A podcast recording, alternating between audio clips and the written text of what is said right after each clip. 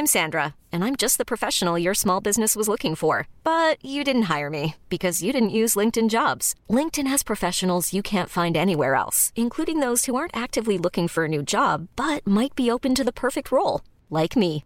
In a given month, over 70% of LinkedIn users don't visit other leading job sites. So if you're not looking on LinkedIn, you'll miss out on great candidates like Sandra. Start hiring professionals like a professional. Post your free job on linkedin.com/achieve today. Millions of people have lost weight with personalized plans from Noom, like Evan, who can't stand salads and still lost 50 pounds.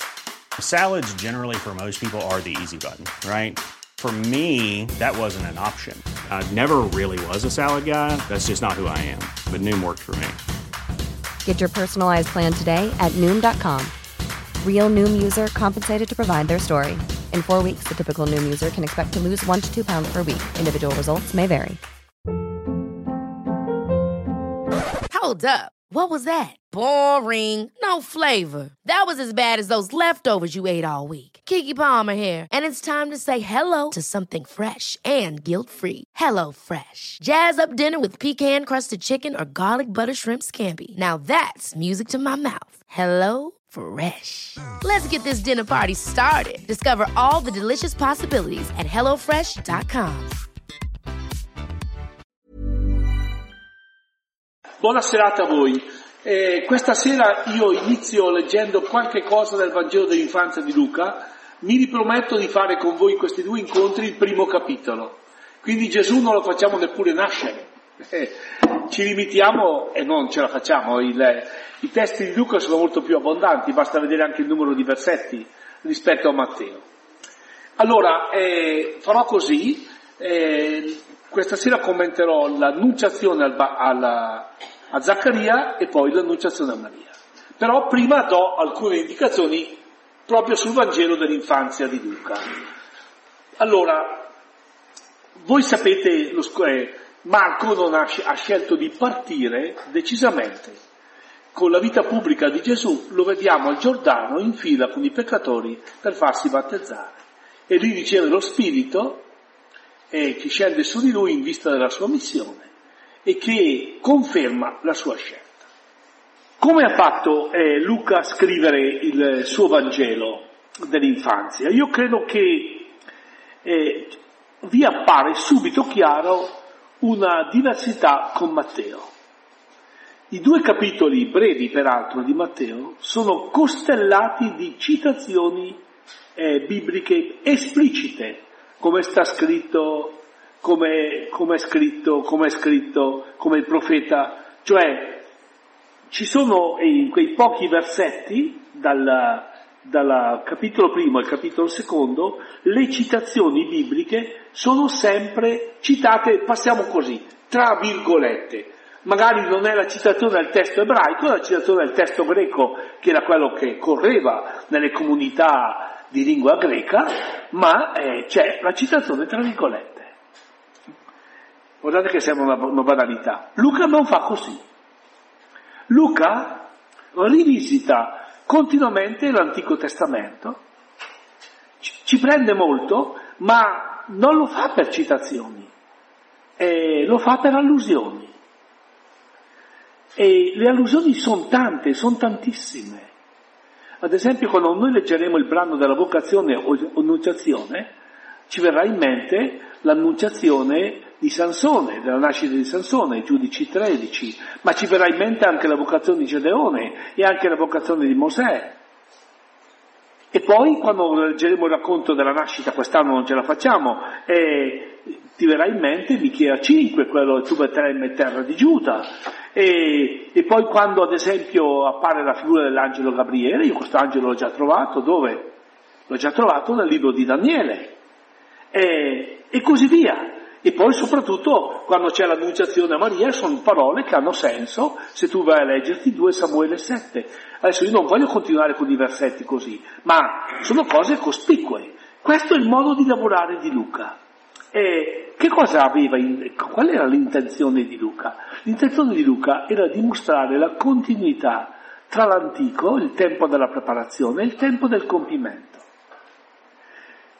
Certo che il modo di leggere l'Antico Testamento di Luca è quello di un greco. È un greco che assimila l'Antico Testamento, ma nell'assimilarlo inevitabilmente lo grecizza.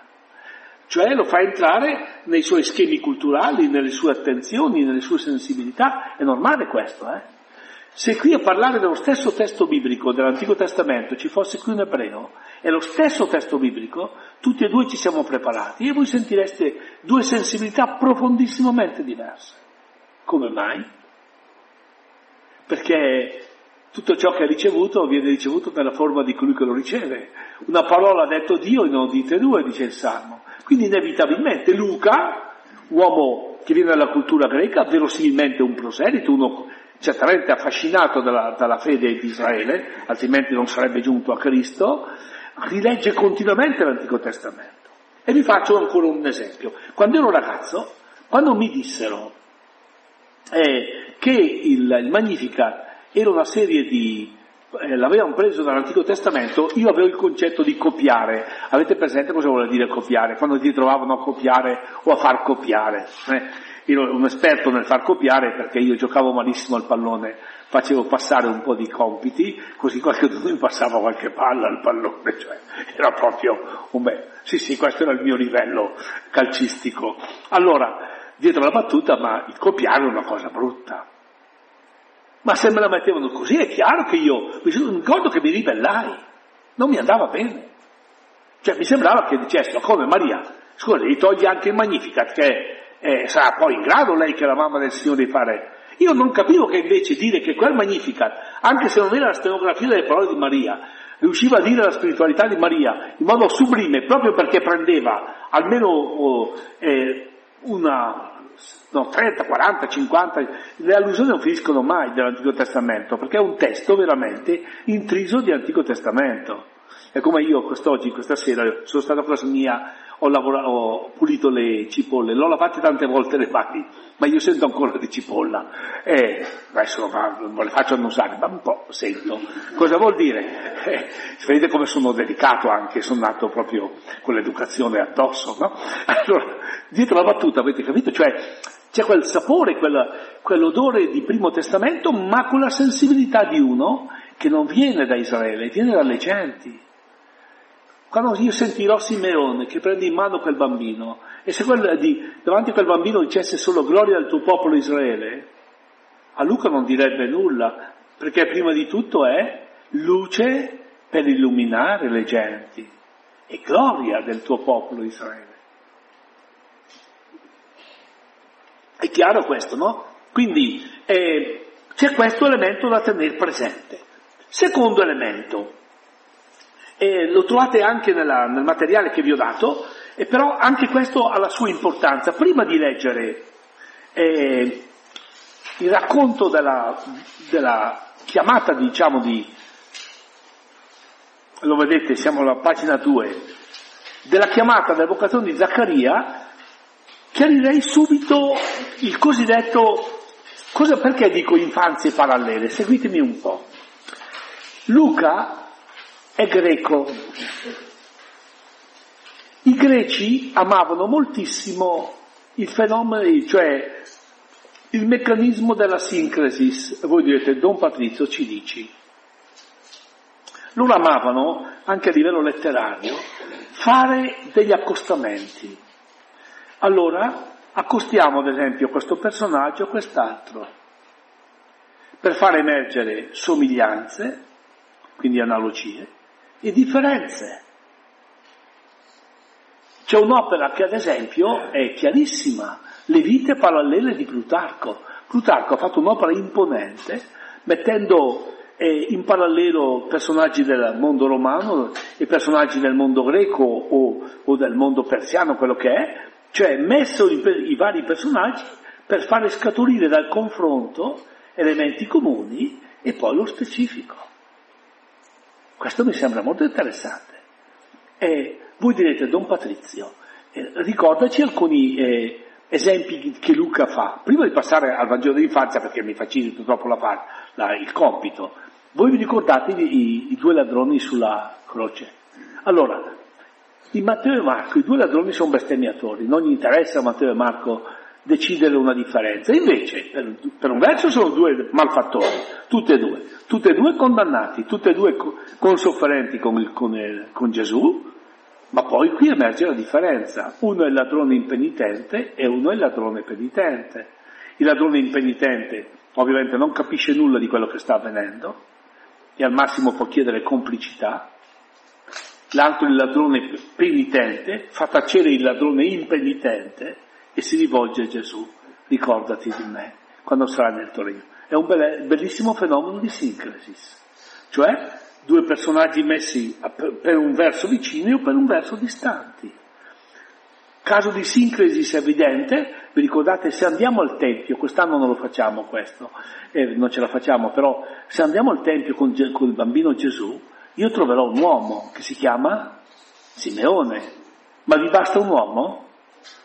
Eh, ci vuole anche una donna, perché Luca è sensibilissimo, uomini e donne, e sarà Anna, la figlia di Fanuele. Se c'è un uomo paralitico che viene guarito, c'è anche una donna, eh, un uomo dalla mano eh, rattrapita, ci sarà anche la, la donna con la mano rattrapita. Se c'è il pastore che va alla ricerca della pecorella smarrita, c'è la donna che ha trovato la dracma e fa festa con le sue donne, con le sue... Se c'è l'amico che bussa alla porta perché gli si dia il pane, il tema della preghiera, c'è quella donna che va a importunare continuamente il giudice finché quello si decide di prendere il faldone e di farle giustizia. È tutto così. È sempre così. Luca costruisce Ovviamente personaggi, adesso ho detto uomini e donne, ma pure personaggi, pensate, il fratello maggiore e il fratello minore. Cioè, ci sono sempre, perché è una, piace molto Luca questo modo di scrivere. È tipico del mondo greco, i greci amavano. E lui voleva farsi leggere, voleva farsi ascoltare. Non pensate che un Vangelo di Luca scritto per essere nascosto in, nell'angolo della sacrestia, no, eh? Poiché molti hanno messo, modo, hanno messo mano a, a, raccontarci avvenimenti compiuti tra di noi, anch'io ho deciso di fare una ricerca accurata per proporti una diegesi, cioè dice, eh, no, no, io voglio, cioè tra parentesi, io voglio fare un'opera che abbia la dignità di presentarsi, peraltro scritta in un greco eccellente. Non è il greco di Marco, Marco per un verso è vivacissimo nel raccontare, è come uno che magari sa a malapena mischia dialetto e, e lingua italiana e magari è capacissimo di farsi ascoltare, perché succede, no? E, e c'è magari uno che parla anche molto forbito e fa dormire tutti, non è il caso di Luca, ma Luca scrive bene, proprio è un, è un greco bello. Se leggeste poi certi passaggi degli atti degli apostoli, incredibile, tanto è bello. Ma tutti ricordiamo, ad esempio, comunque un capolavoro, a parte la parabola dei due figli del padre buono, ma pensate ai discepoli di Emmos, anche solo per... sono testi indimenticabili. La stessa cosa fa con i Vangeli dell'infanzia. Allora lui metterà in parallelo, evidentemente, l'annunciazione a Zaccaria, l'annunciazione a Maria, la vocazione di Zaccaria, che è poi la vocazione di Maria. Poi ci sarà qualche cosa che il parallelo salta, perché Maria sale sulla montagna di Giuda e c'è la visitazione che faremo la volta prossima. C'è il cantico di Maria, c'è il cantico di Zaccaria, il, il Magnificat e più tardi il Benedictus. Ci sarà il racconto della nascita del Battista, c'è il racconto della nascita di Gesù. Dopo qui si differenzia perché evidentemente quello che avviene al Tempio e soprattutto lo smarrimento dei genitori al Tempio, non l'ho detto di Gesù al Tempio, era loro che si erano persi. È chiaro che si sono persi loro. Lui era dove doveva essere, era loro che si erano persi. Chiaro? Allora, eh, questo qui credo che sia interessante, questo elemento, e ci fa pensare. Questo genere letterario scelto da Luca è quindi proprio perché i suoi lettori siano affascinati, siano attratti da questo. Ma ci sono anche delle cose importanti. Perché dare così tanta importanza al Battista? Perché così? Tu leggi il Vangelo dell'infanzia di, di Matteo, non c'è niente del Battista. Battista appare quando c'è la vita pubblica di Gesù, qui invece c'è anche l'infanzia del Battista. E la sua nascita, la sua eh, gravidanza, la gravidanza di sua madre assolutamente inattesa. E quindi io credo che ci sia la volontà anche di mettere d'accordo alcune cose, cioè nel primo secolo c'erano ancora dei gruppi dei battisti. Lo dice Luca proprio nei, nel suo secondo discorso, nella sua seconda opera, negli Atti, al capitolo 19, dice che c'era un gruppo, ad esempio ad Efeso, che aveva conosciuto il battesimo del Battista, ma non conosceva il battesimo di Gesù, battesimo col dono dello Spirito, conoscevano un battesimo di penitenza. E questi battisti c'erano ancora. Per, un, per, il primo secolo Luca è preoccupato di dire guardate che c'è un senso. Le, questi due non sono due mondi da separare, vanno tenuti per così dire in dialogo, allora, anche se evidentemente il Battista è in qualche modo in vista della preparazione a Gesù. E un altro elemento che sarà interessante, ad esempio, è quello di mostrare come eh, Gesù sia comunque il, il compimento, questo sì, eh? perché attraverso la preparazione, che pure è un personaggio così alto, guardate che il Battista viene paragonato a quale personaggio del Primo Testamento? Elia, avrà la forza di Elia, eppure Gesù è più di Elia. Guardate che poi nel racconto della vita pubblica i capitoli eh, 4, 5, 6, 7 di Luca sono abbastanza, eh, si chiamano stampo eliano, cioè la, il, pensa, il, personaggio del, di Elia serve a capire quello che sta facendo Gesù, serve a, a inquadrare quello che sta facendo Gesù. Faccio un esempio. Immaginate che io dicessi, quelli che sono esperti di sport mi capiscono al volo, se dicessi catenaccio, catenaccio a tutti i costi, e uno, un internista dice Elenio Herrera, sono stati gli anni migliori, non sarà stato un gran gioco, ma noi vincevamo tutto. E allora uno che adesso eh, ci fosse di nuovo un allenatore che fa di nuovo catenaccio, ce ne sono, ma ormai sono all'estero, non più in Italia, è, è come se per, per, per, dovessi scrivere di una certa partita, eh, farei memoria di Elenio Herrera. Mi sono spiegato? Cioè per parlare di Gesù è chiaro che la figura di Elia è una figura forte, guardate che lo è tuttora, eh? Nel mondo ebraico due personaggi sono i più frequenti nelle favole, nelle narrazioni, nelle... e sono il personaggio o di Elia o di Geremia. Perché Geremia è uno, uno sfortunato nato proprio non con la camicia, perché gli capitano tutti. E poi Elia perché rappresenta questa presenza di Dio, ma insieme vicino ai poveri, vicino agli ultimi della storia. Eh? Questo è Elia. Ci siamo. Con questa premessa io credo che adesso sia il caso che io dia uno stop alle premesse e leggiamo. E poi lo commento, anche lì il commento non ve l'ho più messo perché per questa parte sul, eh, del primo blocco lo commento io a voce viva, invece avrete di più sull'annuncio della nascita di Gesù. Capitolo 1, versetto 5. Al tempo di Erode, re della Giudea, vi era un sacerdote di nome Zaccaria, della classe di Avia, che aveva in moglie una discendente di Aaron di nome Elisabetta. Ambedue erano giusti davanti a Dio e osservavano irreprensibili tutte le leggi e le prescrizioni del Signore.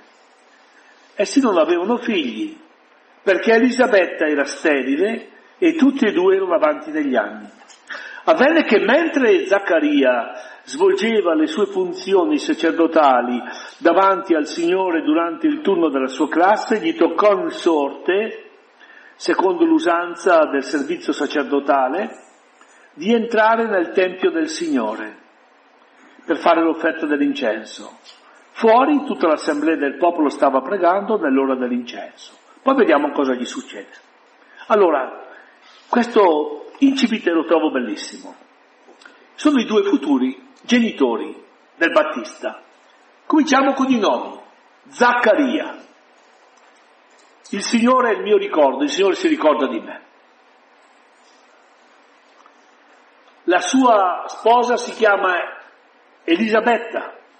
Il mio Dio è giuramento, cioè impegno, è promessa. Zaccaria e Elisabetta portano dei nomi molto belli. Guardate anche molto nomen est omen, nome l'augurio, guardate che è anche una cosa tremenda il nome quando non è così. Mi ricordo un anno che lo facevo servizio al Cotolengo, a Torino, ed ero nel reparto dei malati di, di sclerosi, la SLA di fatto, quelle, eh, in quegli anni distinguevano anche molto poco, le diagnosi erano un po' approssimative, parlo di 45 anni fa. E è arrivato un signore, peraltro un uomo, un bell'uomo, alto e tutto, nel giro di pochi mesi da una SLA feroce, infatti un anno dopo era già morto. Gli chiedo eh, come si chiama, comincia a piangere, mi chiamo Fortunato, ma non voglio chiamarmi Fortunato, perché io non sono Fortunato. Come si fa a chiamarmi Fortunato?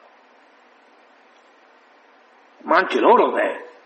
Il Signore si ricorda di me, si è ricordato di che cosa, che li ha lasciati lì senza niente. Avevano un desiderio di figli e tutta la loro vita non ha mai avuto. E il Signore ha preso un impegno con me, che, impresa, che, che impegno ha preso Elisabetta?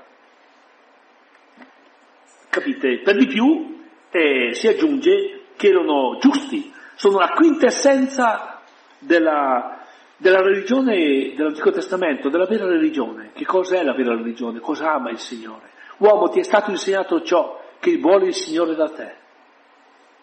Praticare la giustizia, amare la misericordia, camminare con umiltà col tuo Dio. Al primo posto sta la pratica della giustizia. Erano giusti.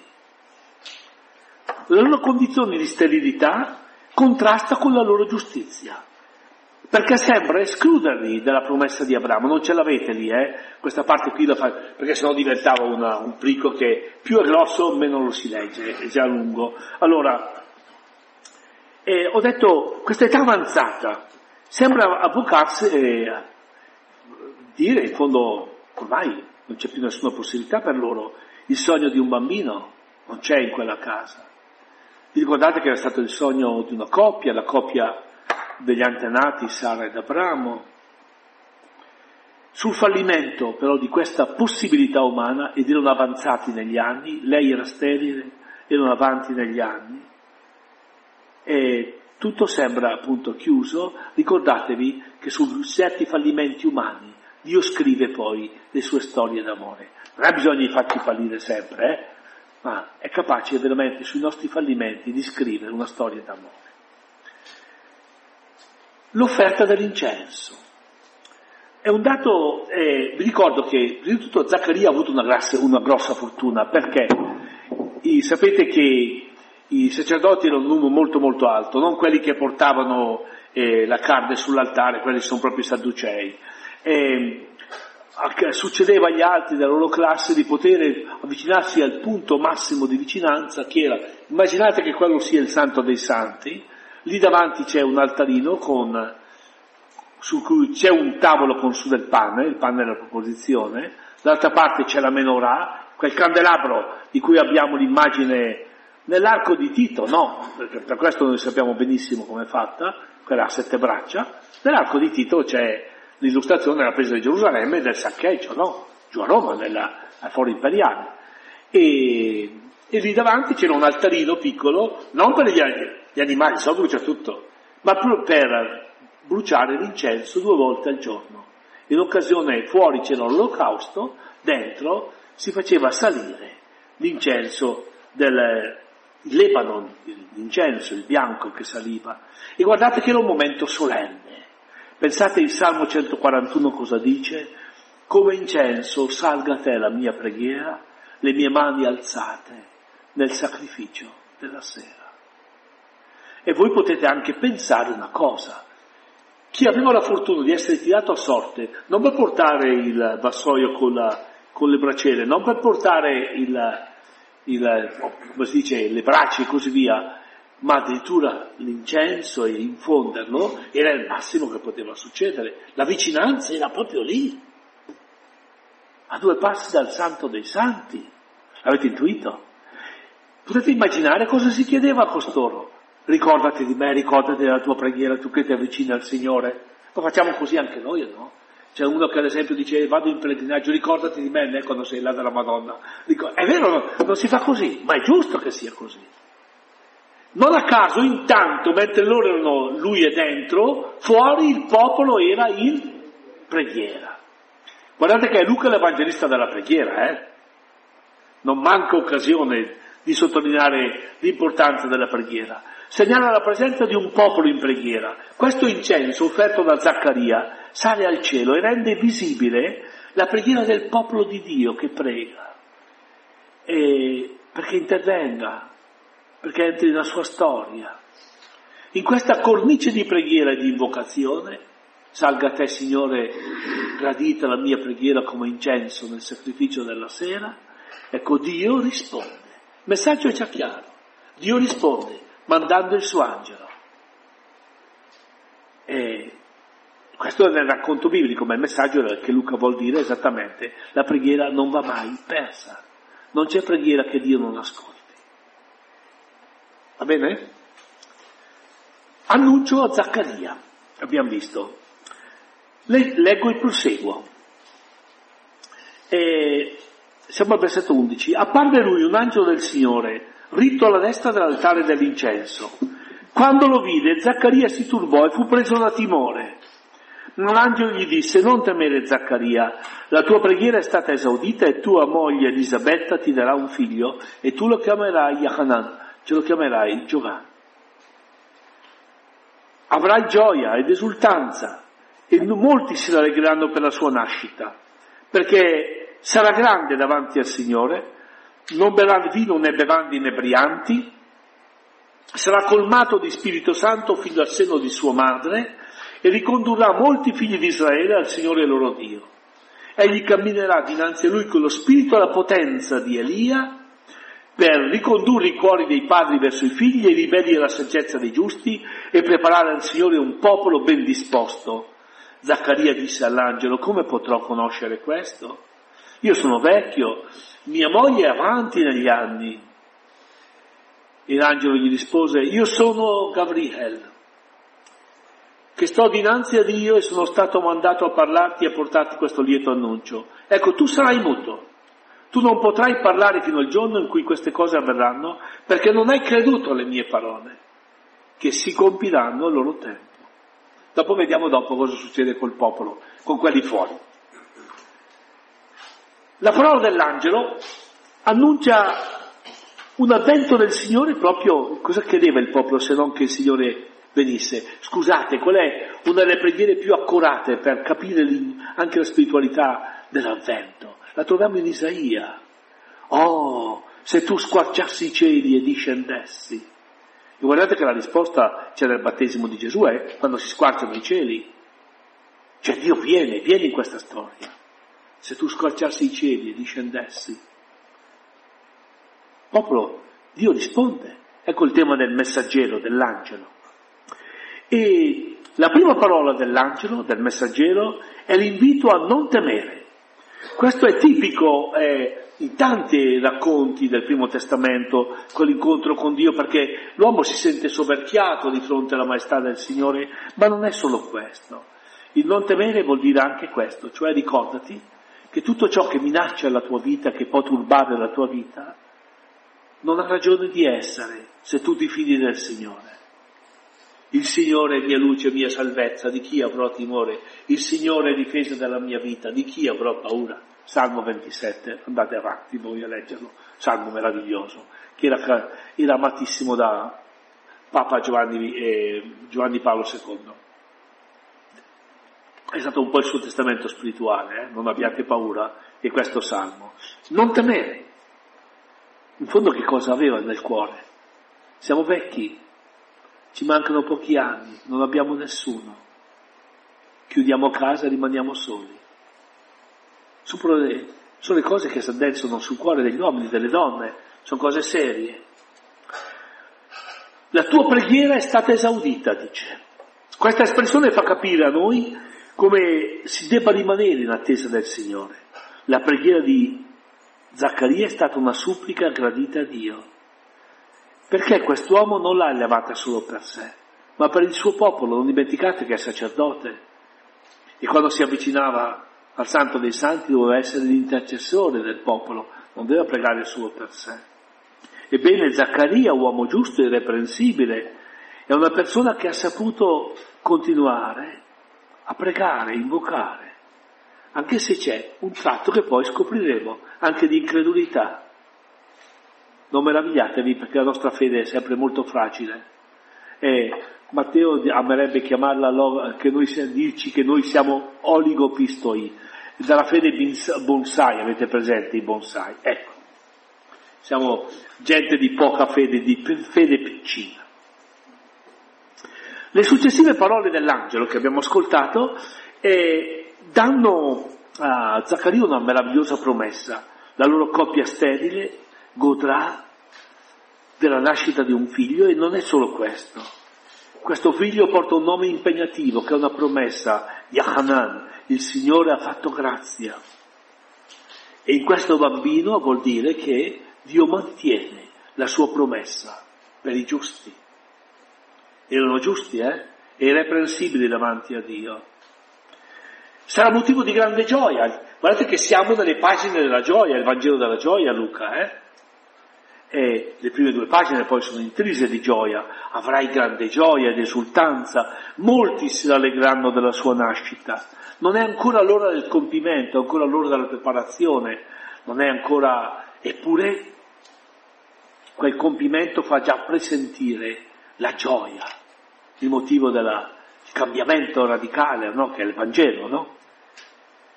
Di cosa si dice di questo bambino? Si dice che sarà grande davanti al Signore. Attenzione, eh? quando si, si, parlerà del figlio di Maria si dice che sarà grande, basta, punto, in assoluto. Sarà grande davanti al Signore. È un modo relativo, viene messa in, in, viene messa in evidenza questa relazione con Dio, è importante, ma non c'è la grandezza assoluta. Colui che è grande, per eccellenza uno solo, chi è? Colui che è buono, che è grande, cioè Dio. Questo è evidente. Allora, sarà grande davanti al Signore e poi comincia il suo compito. Il suo compito è come quello di Elia.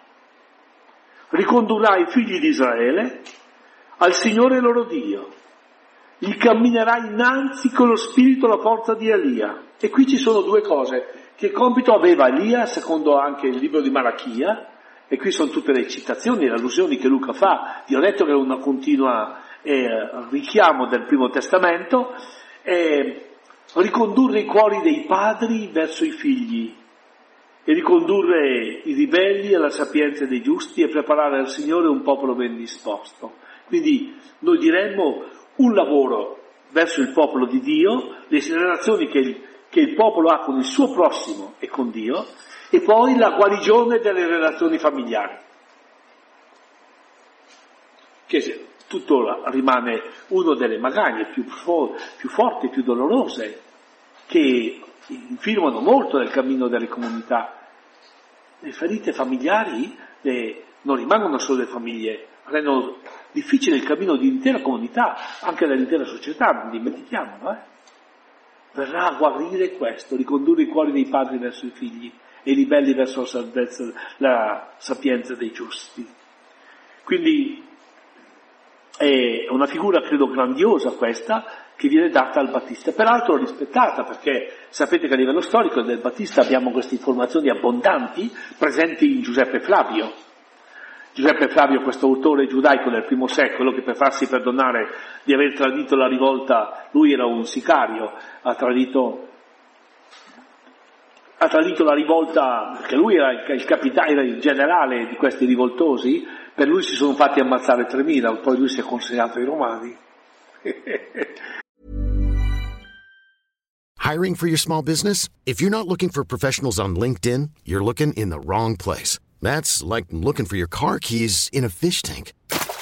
LinkedIn helps you hire professionals you can't find anywhere else, even those who aren't actively searching for a new job but might be open to the perfect role. In a given month, over 70% of LinkedIn users don't even visit other leading job sites. So start looking in the right place. With LinkedIn, you can hire professionals like a professional. Post your free job on linkedin.com slash achieve today.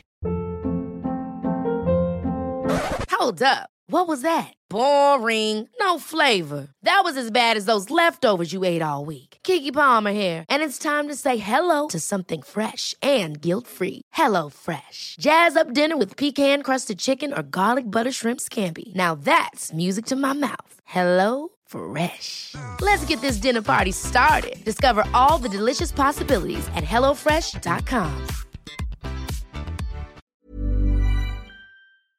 I romani l'hanno portato a Roma e a Roma si è fatto perdonare il suo popolo scrivendo le antichità giudaiche, la guerra giudaica, preziosissimo per noi perché abbiamo un autore importantissimo del primo secolo a.C. che ci dà una serie di informazioni enormi, tra cui la figura del Battista, che ha impressionato. Eh?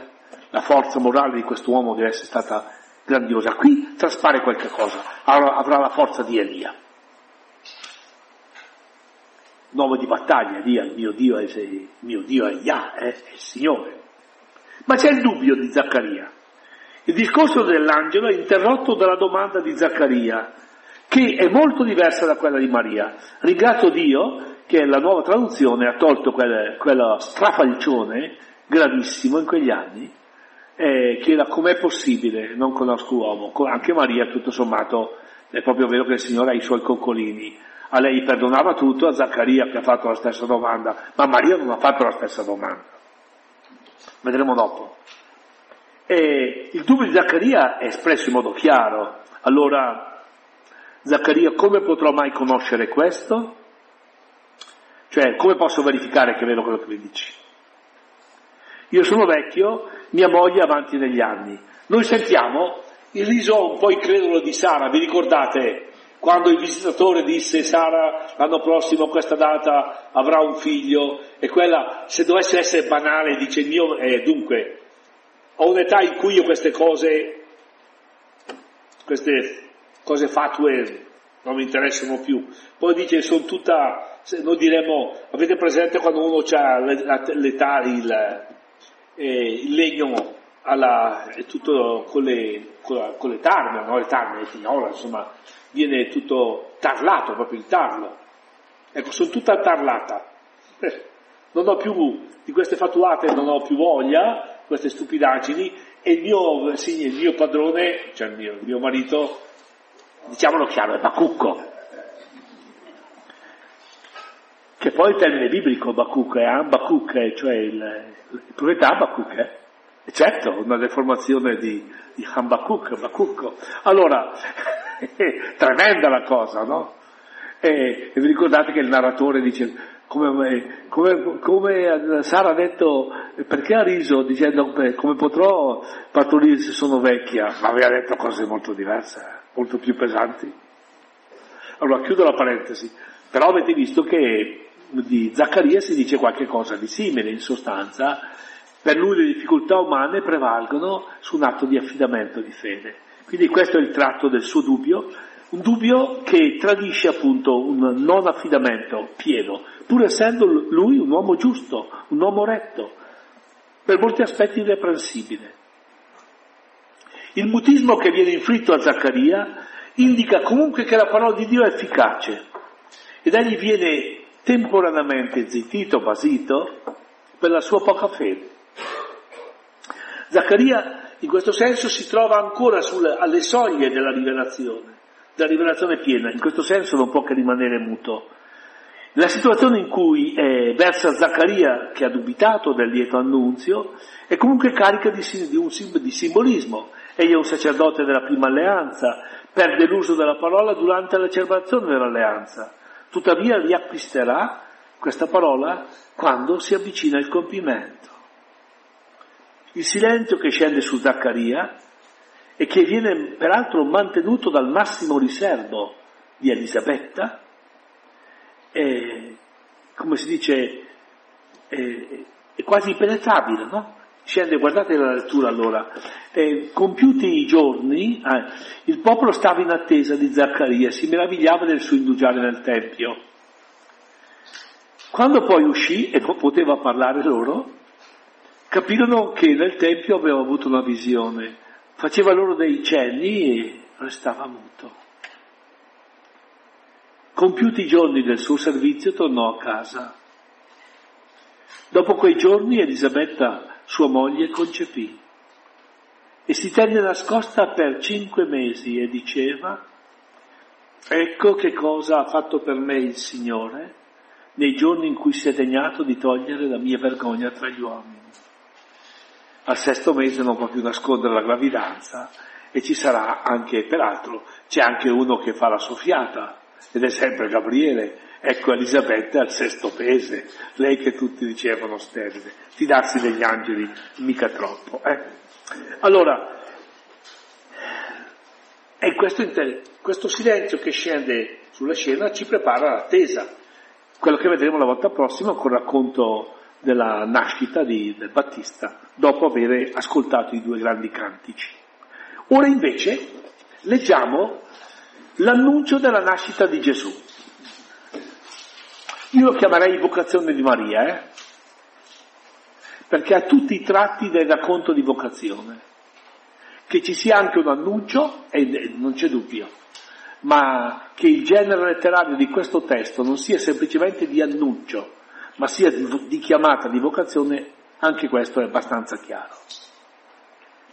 Dopo la vocazione ci sarà la missione, la volta prossima la vediamo, la missione è, è la visitazione. La chiamata viene mandata in missione, sale sulla montagna di Giuba e comincia, è uno schema bellissimo, Luca vede in Maria il DNA del, del discepolo, no? La vera discepola, chiamata, la sua risposta è messa in movimento, messa in missione. Leggiamo il testo che conoscete bene, però guardiamolo e non avremo mai finito di sorprenderci. Lo leggo nella nuova traduzione liturgica che è decisamente migliore della precedente, anche, sono, anche se ci sono due osservazioni che riguardo la traduzione che secondo me potevano essere migliorate ulteriormente. Non dimenticate che noi esegeti non abbiamo avuto la possibilità di cambiare come volevamo noi perché la, la traduzione CEI è una traduzione diplomatica, cioè il committente decide alla fine.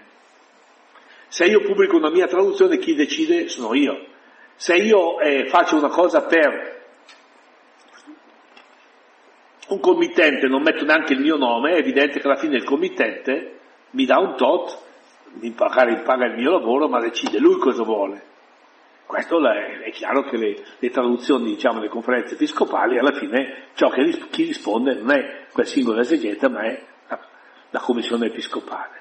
Quindi ha avuto il coraggio di cambiare un po' di robe, forse gli occorreva un tantino di coraggio in più. Vediamo dove. Al sesto mese l'angelo Gabriele fu mandato da Dio in una città della Galilea chiamata Nazareth, a una vergine promessa sposa di un uomo della casa di Davide di nome Giuseppe. La vergine si chiamava Maria. Entrando da lei disse, cioè, testimone di Geova, buongiorno favorita,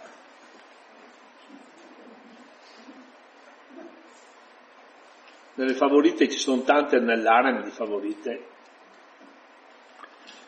Rallegrati piena di grazia, il Signore è con te. A queste parole ella fu molto turbata e si domandava che senso avesse un saluto come questo. L'angelo le disse, non temere Maria, perché hai trovato grazia presso Dio. Ed ecco, concepirai un figlio, lo darai alla luce e lo chiamerai Gesù. Sarà grande e verrà chiamato figlio dell'Altissimo e il Signore Dio gli darà il trono di Davide suo padre e regnerà per sempre sulla casa di Giacobbe e il suo regno non avrà fine. E allora Maria disse all'angelo, come avverrà questo? Perché non conosco uomo. Le rispose l'angelo, lo Spirito Santo scenderà su di te e la potenza dell'Altissimo ti coprirà con la sua ombra. Perciò colui che nascerà sarà santo e chiamato figlio di Dio. Vedi? Io ho letto vedi, eh? E vedi, Elisabetta, tua parente, nella sua vecchiaia ha concepito un figlio, anch'essa. E questo è il sesto mese per lei che, che era detta sterile.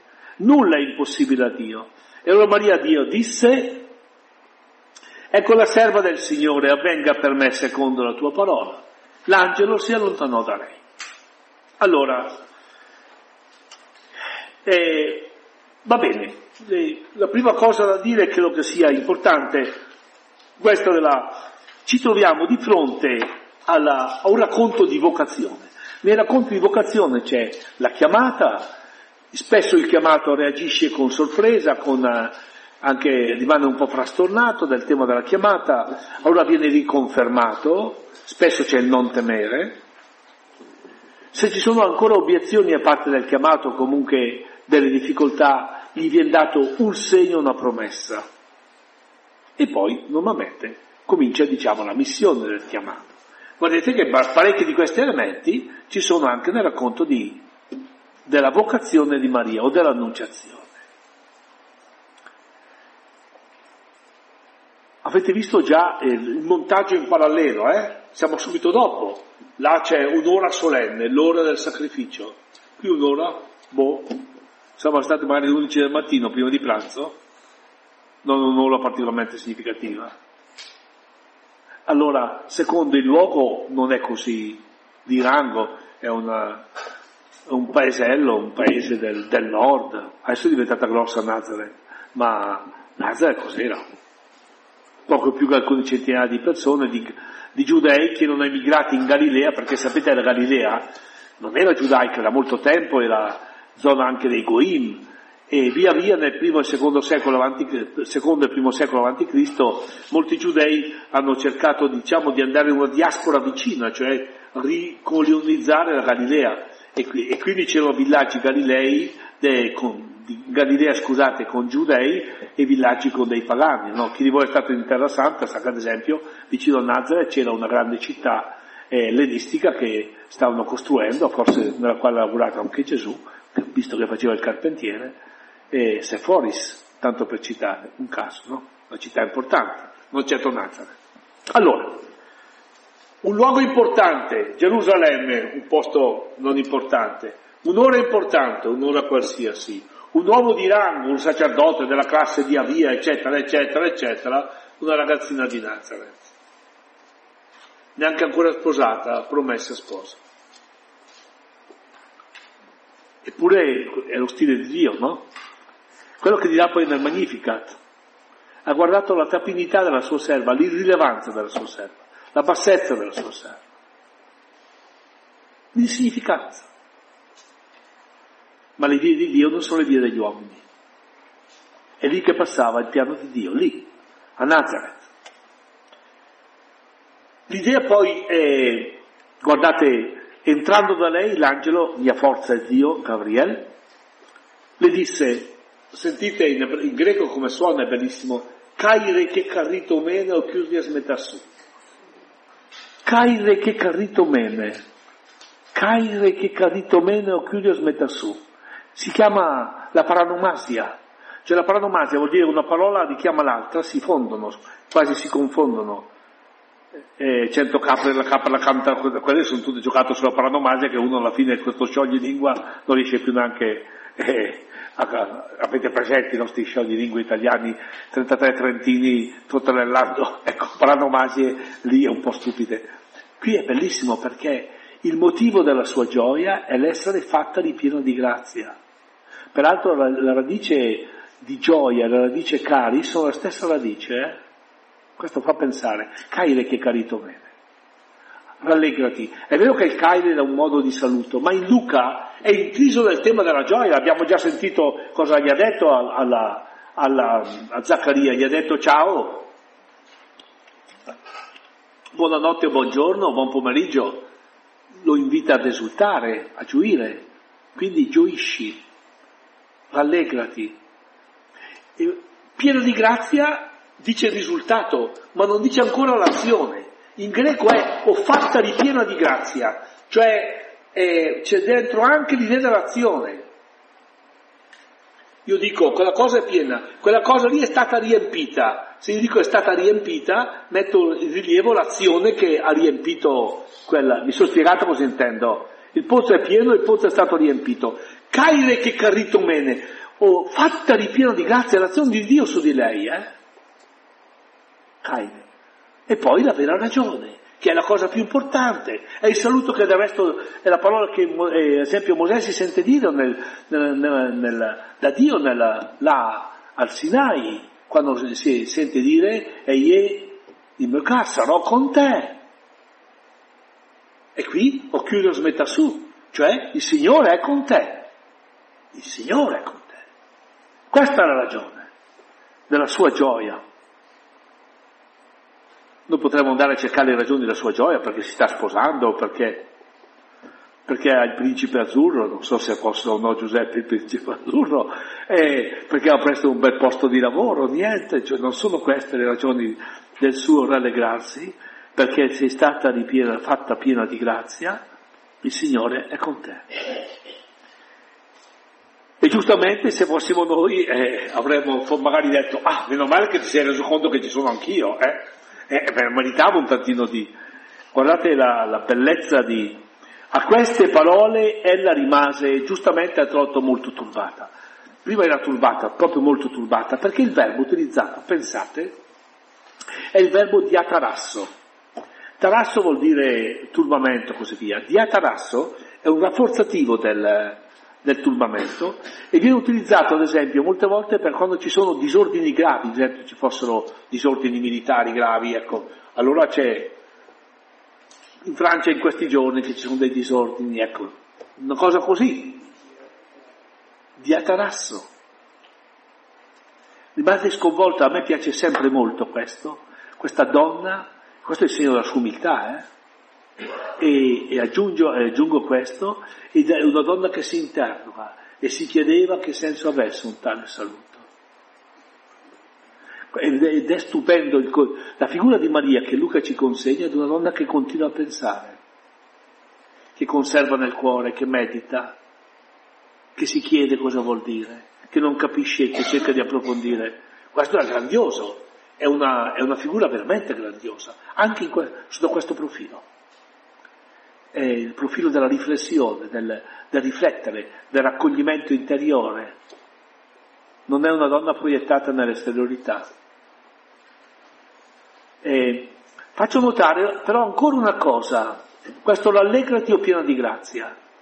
Eh, quando ci sono nel Primo Testamento, e Sofonia in particolare, che qui il richiamo è a Sofonia, no? Quando si rallegrati figlia di Sio, non lasciarti cadere le braccia, il Signore in mezzo a te, Salvatore potente, eccetera, Sofonia 3. Però viene chiamato il nome. Qui Maria non viene chiamata per nome, non dice Ave Maria, eh, il nostro Ave Maria, Caire che carito me, il nome nuovo. Le vengono dati una serie di nomi nuovi, oltre che il suo. Oltre che Maria è la che caritomene, poi sentiremo la, verrà chiamata la Meter Tucuriumu, la madre del mio Signore, verrà chiamata la Pisteusas, la credente, verrà chiamata la Beata, verrà chiamata quindi l'Eulogomene, cioè la Benedetta, questo lo vedremo la volta prossima, tutta una serie diciamo di, di nomi nuovi che dicono la novità, perché la vocazione genera una novità nella vita del chiamato. È creatura nuova in questo senso, perché è chiamata da Dio. Rallegrati o pieno di grazia, il Signore è con te. La risposta dell'angelo L'angelo le disse, non temere Maria perché hai trovato grazia presso Dio. Adesso eh, il tempo vedo che scorre, però do le cose essenziali. Questo non temere l'abbiamo già sentito per anche per Zaccaria. Maria deve uscire da ogni timore che qui non è legato alla sfiducia o meno, alla consapevolezza della sua totale indegnità rispetto, insignificanza diremmo, rispetto alla santità di Dio. Nessuno più di lei ha il senso della grandezza di Dio e della nostra distanza da, da Dio. Nessuno più di lei. Ma nessuno più di lei ha anche il senso di come Dio ha raggiunto questa storia, lo, nel, lo sentirete nel Magnificat incredibile. Quel, nome, quel Dio il cui nome è santo è anche colui che stende la sua misericordia di generazione in generazione. Non temere, Maria, qui questa volta viene chiamata per nome, perché hai trovato grazia presso Dio. Mi sapete dire alcune persone che hanno trovato grazia? Vedo anche tra alcune traduzioni hai trovato il favore, trovato grazia, la caris, nel senso è forte della parola, adesso il favore è, se la favorita, che, che è favorita? Ha trovato, trovare grazia è quello che, che nell'Antico Testamento, ad esempio, ve ne dico un caso, Noè, Noè trova grazia agli occhi del Signore. E perché ha trovato grazia agli occhi del Signore? Noè diventa è uno degli strumenti, un mediatore della salvezza di Dio.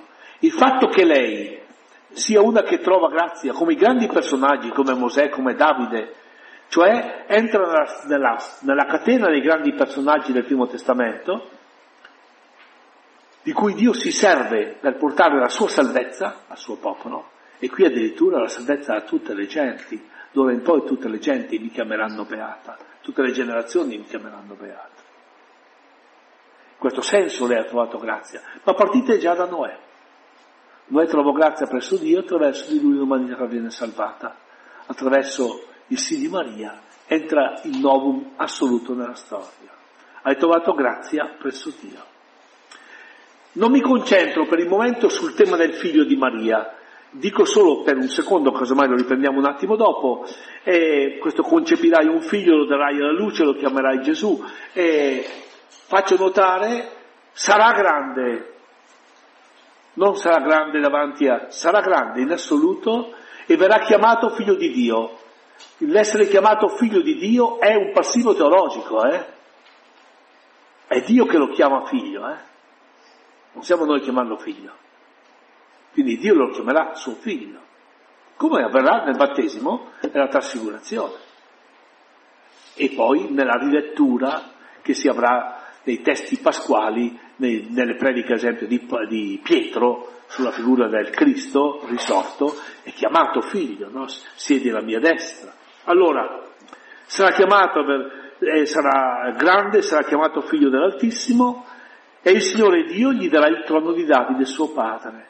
E ovviamente qui è tutta la citazione di 2 Samuele, però non vorrei appesantire per il momento questo. Voglio solo continuare a vedere la figura di Maria. E allora eh, Maria disse all'angelo, benediciamo il Signore che ha introdotto giusto. Come avverrà questo? Quando aveva tradotto com'è possibile, perdevamo metà del tempo a dire che Maria non era come Zaccaria, che lei si era fidata, ma chissà perché aveva parlato male. Eh, perché, era, perché, la traduzione in greco è questa e tutto, come, come avverrà questo? Cioè io non anticipo, Maria non fa come ad esempio fa Abramo. Abramo riceve la promessa del figlio, ne parla con Sara e fanno tornare i conti, diamogli una mano a Dio. Io non posso più avere figli, però i figli della mia schiava possono diventare miei perché ho diritto su di loro, quindi posso dotarli come figli miei, quindi di fatto troviamogli una via. Per carità, quel figlio che nascerà sarà Ismaele, sarà comunque benedetto, ma non è questo il figlio dell'alleanza. Pasticciano. Quella volta lì Abramo pasticcia con Sara, nel senso che mettono avanti loro, i loro progetti a quelli del Signore. Maria non è così, eh? Cioè mi dica il Signore cosa vuole, io non ho nessun... Come verrà? Non conosco uomo, non ho relazioni sessuali con un uomo, questo vuol dire, eh? Il, cosa vuole il Signore da me?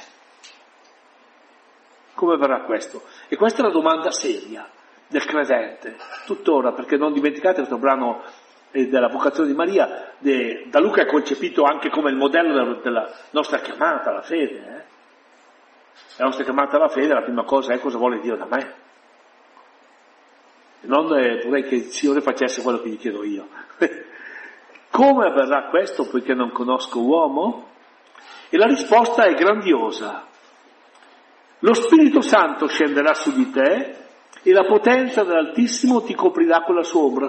Sono tutte, a parte l'evocazione della forza dello Spirito, e giustamente Spirito Santo l'ha fatto con la S maiuscola, nel senso che eh, la, la, realtà dello Spirito del Nuovo Testamento non è semplicemente quella dell'Antico, non è semplicemente una forza di Dio, ma è misteriosamente una realtà che è in Dio. Allora lo Spirito Santo scenderà su di te, fino a qui Maria riceve quel dono che nel Primo Testamento ricevevano i profeti, i sacerdoti, i re. Scenderà su di te lo Spirito. E il tema della potenza dell'Altissimo che ti coprirà con la sua ombra, vi ricordate la nube dell'Esodo, che quella nube che camminava col popolo di Dio alla fine scende ad ombra la tenda del convegno quando essa è pronta e riempie la tenda? Quando Elisabetta la acclamerà con parole che ricordano l'arca dell'alleanza, non ha tutti i torti, eh? perché le parole stesse de, di Gabriele dicono la stessa cosa, cioè tu sei la sede dove Dio prenderà dimora. Su di te stenderà la sua ombra la potenza dell'Altissimo. Vedete, è, fortissimo questo elemento. Eh? Quindi la potenza dell'Altissimo ti coprirà con la sua ombra. Perciò colui che nascerà, attenzione bene, qui c'è, che nascerà sarà santo e chiamato figlio di Dio. Ci sono due possibili traduzioni, qui eh, rimangono possibili tutte e due. Una, colui che nascerà sarà santo e sarà chiamato figlio di Dio, colui che nascerà santo sarà chiamato figlio di Dio. Non c'è bisogno di dire che sarà santo e chiamato figlio di Dio. Secondo me, io preferisco la seconda, non quella adottata qui, eh, ne parlavo anche con il nostro professore di cristologia, è molto più coerente la, questa proposta, colui che nascerà santo, cioè nascere santo non c'entra peccato non, non peccatore, eh? cioè colui che nasce da, da Dio, dalla santità di Dio, lo Spirito Santo scenderà su di te. La sua nascita è, tra virgolette, santa, è altra, è segnata dalla divinità. Colui che nascerà santo sarà chiamato figlio di Dio. La sua nascita dice la sua figliolanza divina. Chiaro? Cambia un po', eh? Ed ecco, e non mi piace. È vero che Kaidu in greco si traduce, traduce molte volte elecco ebraico, però in greco Kaidu vuol dire e vedi. Imperativo, vedi, idu. Sapete perché è importante conservare questo vedi? La vecchia traduzione l'aveva il vedi. Insomma, lì avevano visto meglio loro in quel caso lì, solo in quello. Perché avevano visto bene?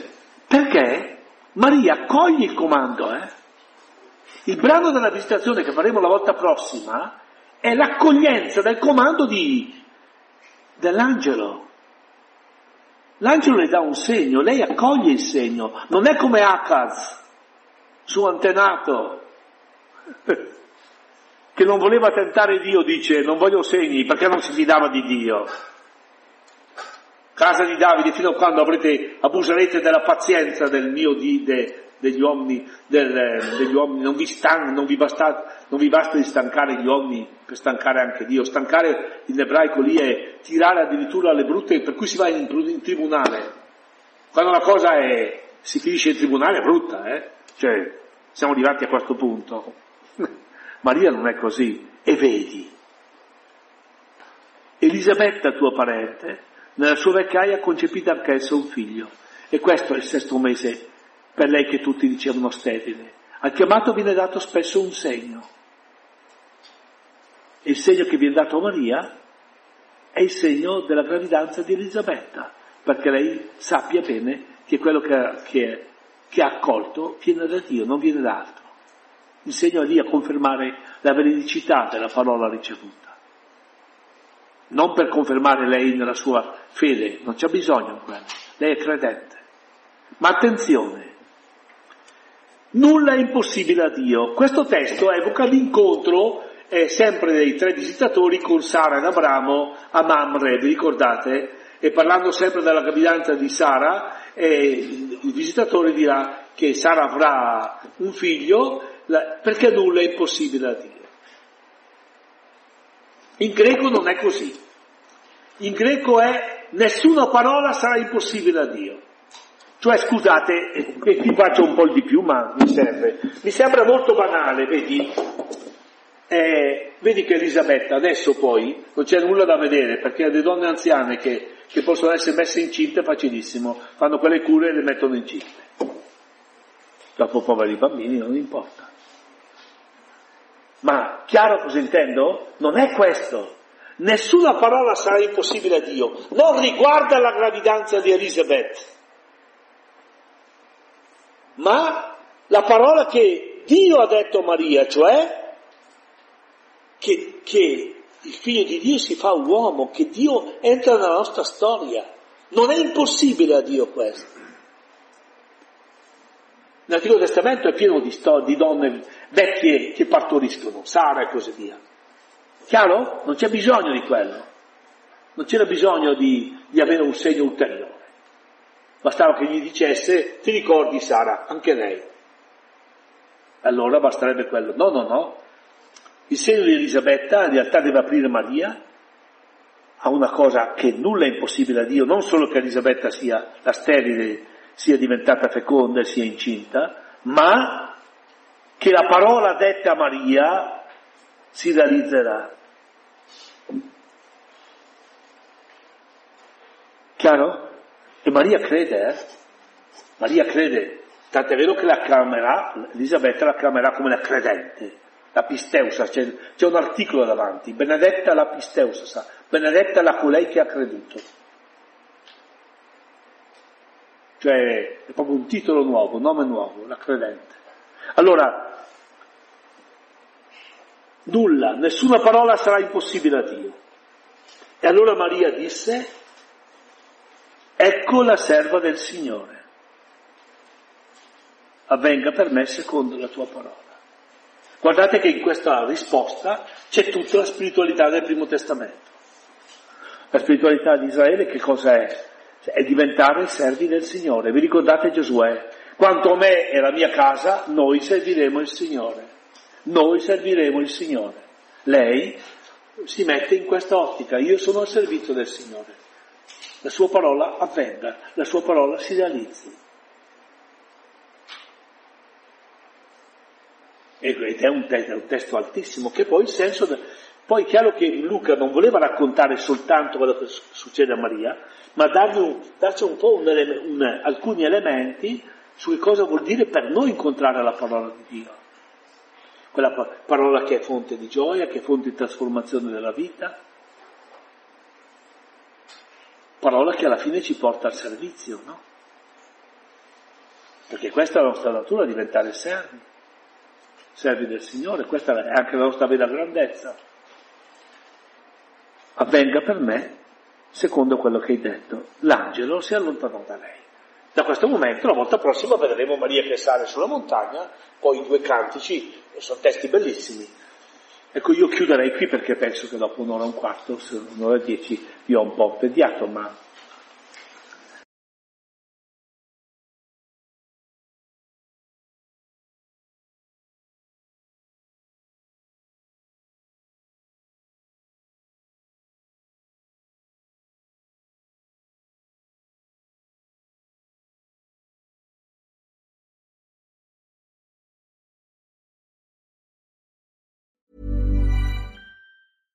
Hey, it's Paige DeSorbo from Giggly Squad. High quality fashion without the price tag. Say hello to Quince.